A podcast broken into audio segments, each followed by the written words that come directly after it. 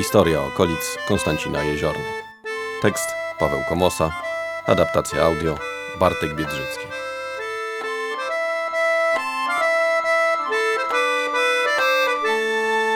Wiślana brać. Nie zdajemy sobie nawet sprawy, jak wielką potęgą był niegdyś spływ wiślany. Począwszy od średniowiecza, Wisłą do Gdańska płynęły olej, miód, wosk, potaż i drzewo. Spowiano belki, z których budowano maszty okrętów płynących do Nowego Świata. Wywożono popiół i oczywiście zboże.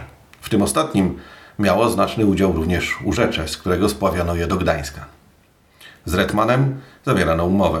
Wraz z flisami płynął także przedstawiciel dworu, który po dotarciu do Gdańska i sprzedaży towaru rozliczał się z flisakami w gotówce i wódce, jak zanotował pod koniec XVIII wieku wysłany z obór ze zbożem szlachcic. Oryl od flisaka wyraźnie się różnił. Jak zapisał pewien etnograf w latach 30., oryle to niższego stopnia żeglarze rzeczni, którzy spławiali drewno. Flisacy niegdyś pływali na berlinkach ze zbożem, nie prowadzili drewna, zostawiali to prostym robotnikom.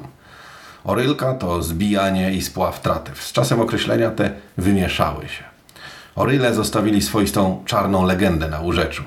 Prostaków, pijaków i łotrzyków spod ciemnej gwiazdy. Trudno powiedzieć, na ile była ona prawdziwa, a na ile ukształtowały ją jednostki, skoro gdy w latach 30. pewien dziennikarz skakał z tratwy na tratwę opisując społeczność, ze zdumieniem odkrył wśród nich a to studenta historii Uniwersytetu Jagiellońskiego, a to instruktora narciarskiego, którzy w ten sposób dorabiali sobie latem, by móc się utrzymać. W XIX wieku z kolei wśród kupców i pisarzy orylskich i flisackich spotykamy wielu Żydów i potomków olenderskich osadników, prowadzących rachunkowość wesołej braci na tratwach, która zimowała co roku wzdłuż Wisły. Również na Urzeczu, dokąd niektórzy wracali po ciężkiej robocie do domu. A często zamiast pieniędzy zadowalali się okowitą, bo jak zapisano, Oryl, wystawiony ciągle na skwar, deszcze i zimno, rad pije. Przepija więc niemal cały zarobek i prawie z niczym na zimę do domu powraca, przynosząc złe obyczaje i nauk pijaństwa. Część z nich zatrudniała się w drodze powrotnej w majątkach szlacheckich, czy to usuwając wiślane korzenie, czy to wykonując innego rodzaju pracę. Niektórzy tutaj osiadali, jak dowodzą imiona takie jak Flisz Stary, zapisane w dawnych inwentarzach. Spora część orylów była nimi sezonowo. Jesienią i zimą najmowali się do służby lub prac w majątkach, a gdy lody puściły, ruszali na powrót na Wisłę, przyjmując się na przepływające tratwy i galary. Przygotowywali także drzewo, gdy wywożono je z tych stron. Zachowały się informacje o kilku takich bindugach pod Coniewem, nieopodal Dębówki czy koło Suchej Trawy, gdzie tworzono je tymczasowo nieopodal miejsc wycinki drzewa przeznaczonego do spławu.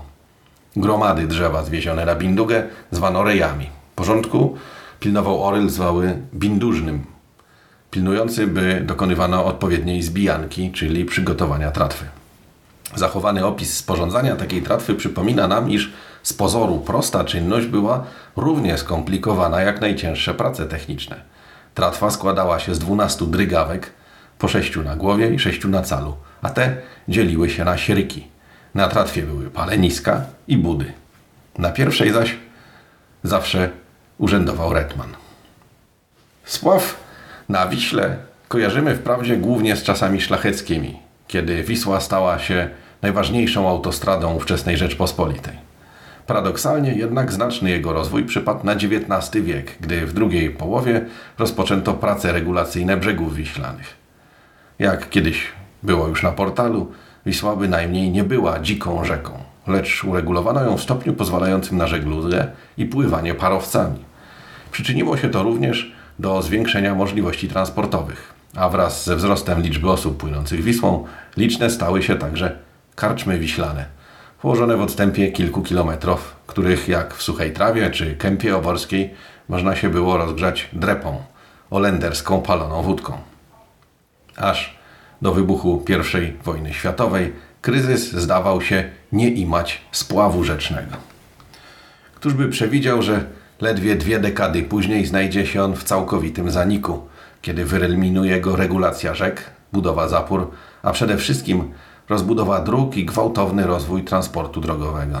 Kilkusetletnia tradycja zanikła praktycznie po II wojnie światowej. Spławu na Wiśle już nie ma. Kto więc pamięta, jak oryleś prysami pchnęli, naprężały się odbiegi, ściągały śrykówki,